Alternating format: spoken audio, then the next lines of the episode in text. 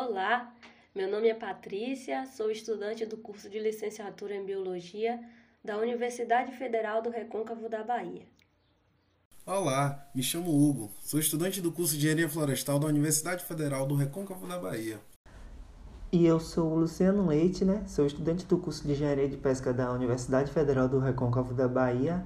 Bom, nós fazemos parte do Programa de Educação Tutorial Conexões de Saberes Socioambientais, o PET Socioambientais, e dando seguimento à série que foi iniciada no ano de 2020, que foi um grande sucesso de audições, voltamos com novos temas para essa edição do ano de 2021 que o nosso principal foco foi em temática ligada aos Objetivos de Desenvolvimento Sustentável, os ODS. E se você quiser ficar inteirado sobre o assunto e Agenda 2030, é só dar uma conferida no, no episódio 9, que está no, no, nosso site, e que é o www.ufrb.edu.br barra pets socioambientais. E então, vamos ao que interessa certo? Então vamos lá. Hoje iremos falar sobre o nosso papel no combate ao aquecimento global. Mas para iniciarmos nosso diálogo, devemos saber sobre do que se trata o aquecimento global, certo? Então vamos lá. É verdade, Patrícia. O aquecimento global corresponde ao aumento da temperatura média terrestre, causado pelo acúmulo de gases de efeito estufa na atmosfera. Hugo, esse aquecimento global parece ser normal, ou é um equívoco meu? Luciano, você poderia nos falar um pouco mais sobre isso? Bem, o efeito estufa é normal. É, Trata-se do aquecimento do planeta causado por gases que estão presentes na, na atmosfera. Agora, todavia, esse efeito tem sido muito ampliado e potencializado né, pelas ações humanas, o que vem gerando o aquecimento global. Mas como nossas ações podem provocar o aumento do aquecimento global?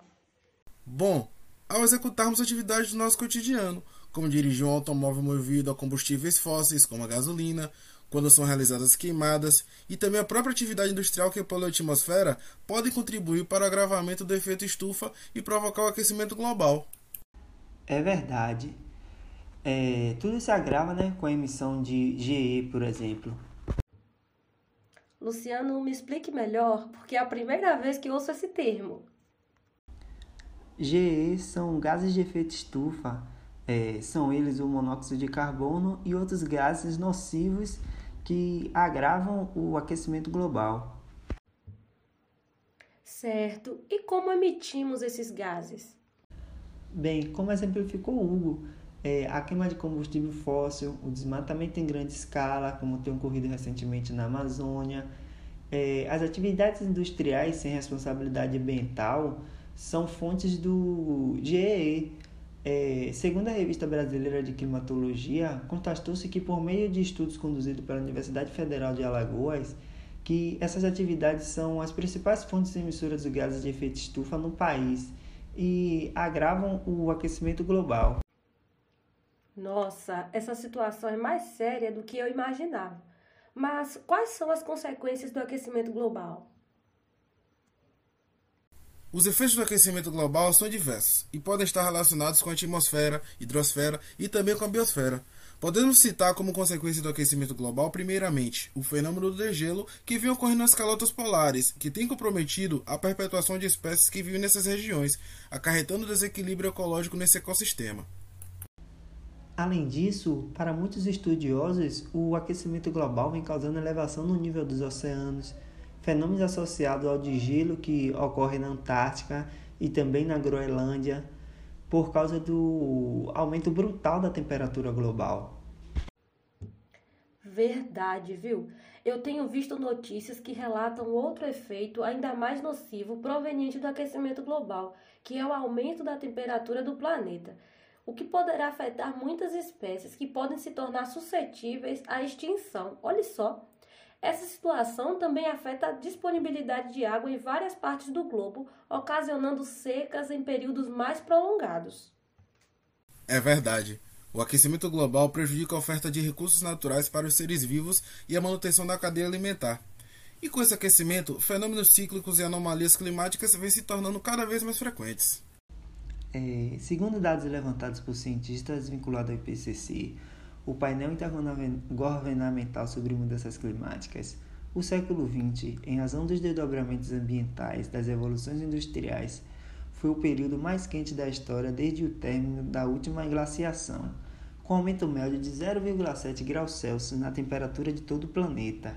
É, ainda segundo o órgão, previsões para o século XXI não são nada animadoras, pois haverá é, elevação de mais um grau Celsius em caso não haja, não haja adoção da medida que, desmedidas né, que possam reverter o agravamento do aumento da temperatura da atmosfera. É, ou de 1, grau Celsius em cenário mais pessimista, né, em que apresente uma maior poluição. Certo, mas será que ainda podemos reverter essa situação ou pelo menos mitigar esses efeitos do aquecimento global? Podemos sim. É, podemos, por exemplo, alinhar boas práticas mitigadoras com a Agenda 2030 da ONU, dentro dos Objetivos de Desenvolvimento Sustentável, pois devemos buscar né, uma alimentação saudável e sustentável, devemos investir e apoiar a agricultura sustentável que produz alimentos saudáveis que podem ajudar os países a alcançar a meta da fome zero, né? Como defende o ODS 2. Sim. Outro exemplo é lutarmos por uma educação de qualidade que é defendida pelo ODS 4. Os países precisam formar cidadãos preocupados com o planeta, aptos a sugerir e implementar ações que diminuam o aquecimento global. É, outra possibilidade é a nossa sociedade cobrar do poder público e incentivar né, o setor de geração de energia a produzir de forma mais limpa e sustentável a energia que todos nós necessitamos. É, essa é uma meta do ODS 7, né? energia acessível e limpa, que apoia exemplos de geração de energia que ajudam o combate ao aquecimento global, tais como a energia eólica e solar, que não gera emissões de poluentes. Tem razão, viu, Luciano? E penso também que necessitamos cobrar a inovação na indústria e em sua infraestrutura também, para que ela possa adotar formas mais modernas e sustentáveis de produzir, como defende o ODS 9, que aborda a indústria e inovação em infraestrutura. Algumas empresas já conseguem alinhar práticas conservacionistas em relação à natureza e que estão alinhadas com o crescimento econômico. Empresas estas que investem em projetos socioambientais e outras que produzem itens sustentáveis que não agridem o meio ambiente. Ao cobrarmos de forma local mudanças na aplicação de políticas públicas para as comunidades ou cidades, defendendo que gestores públicos adotem métodos sustentáveis na busca por soluções de mobilidade, uso e exploração de espaços públicos e áreas verdes, estaremos nos alinhando com o ODS 11, que estimula o desenvolvimento de cidades e comunidades sustentáveis. É importante também falar sobre o consumo. É, se soubermos consumir melhor, vamos influenciar a produção com melhores práticas. É, como consumidores, podemos cobrar das empresas que informem a procedência da matéria-prima como forma de ampliar seu compromisso com as questões ambientais. É, ao agirmos assim, estamos alinhados com o ODS de número 12, Consumo e Produção Responsável. Também devemos colaborar para o sucesso do ODS 13, de combate às mudanças climáticas. Podemos incentivar as pessoas do nosso convívio em adotar medidas que reduzam a emissão de gases poluentes. Que tal trocar o carro pela caminhada ou pela bicicleta em alguns dias da semana? E que tal evitar realizar queimadas, por exemplo?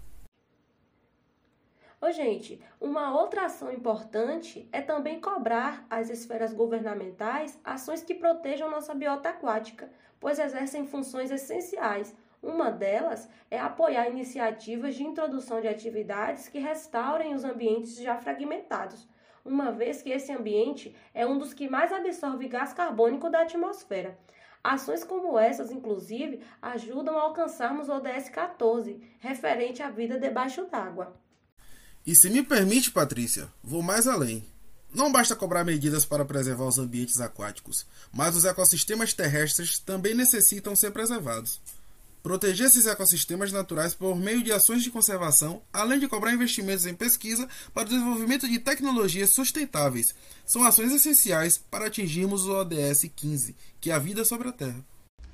enfim, é, toda a sociedade né, deve buscar ou cobrar a, a implementação de ações em prol dos Objetivos de Desenvolvimento Sustentável, para que assim possamos nos enquadrar em um padrão de vida sustentável e empático, trazendo benefícios para todos os povos né, e para o meio ambiente também. Pois é, pessoal, nosso papo rendeu bons momentos de aprendizado tanto para nós, bem como para quem nos ouve. Agora é colocar a mão na massa e buscar colaborar para a construção de um mundo melhor. É verdade, Patrícia. É muito prazeroso conversar sobre esse assunto. Agora temos que sair da zona de conforto e buscar sermos a mudança que queremos. Ah, mas com certeza, meus amigos, o mundo precisa de ações melhores e positivas que venham a contribuir para gerações futuras. Muito obrigada por essa nossa conversa e sigo à disposição para próximas conversas e debates. Muito obrigada, até mais. Tchau, tchau, pessoal. Espero que tenham gostado do nosso episódio de hoje. É, vamos mudar, né? Algumas práticas cotidianas que contribuem para com o aquecimento global para que no futuro possamos usufruir de um planeta melhor.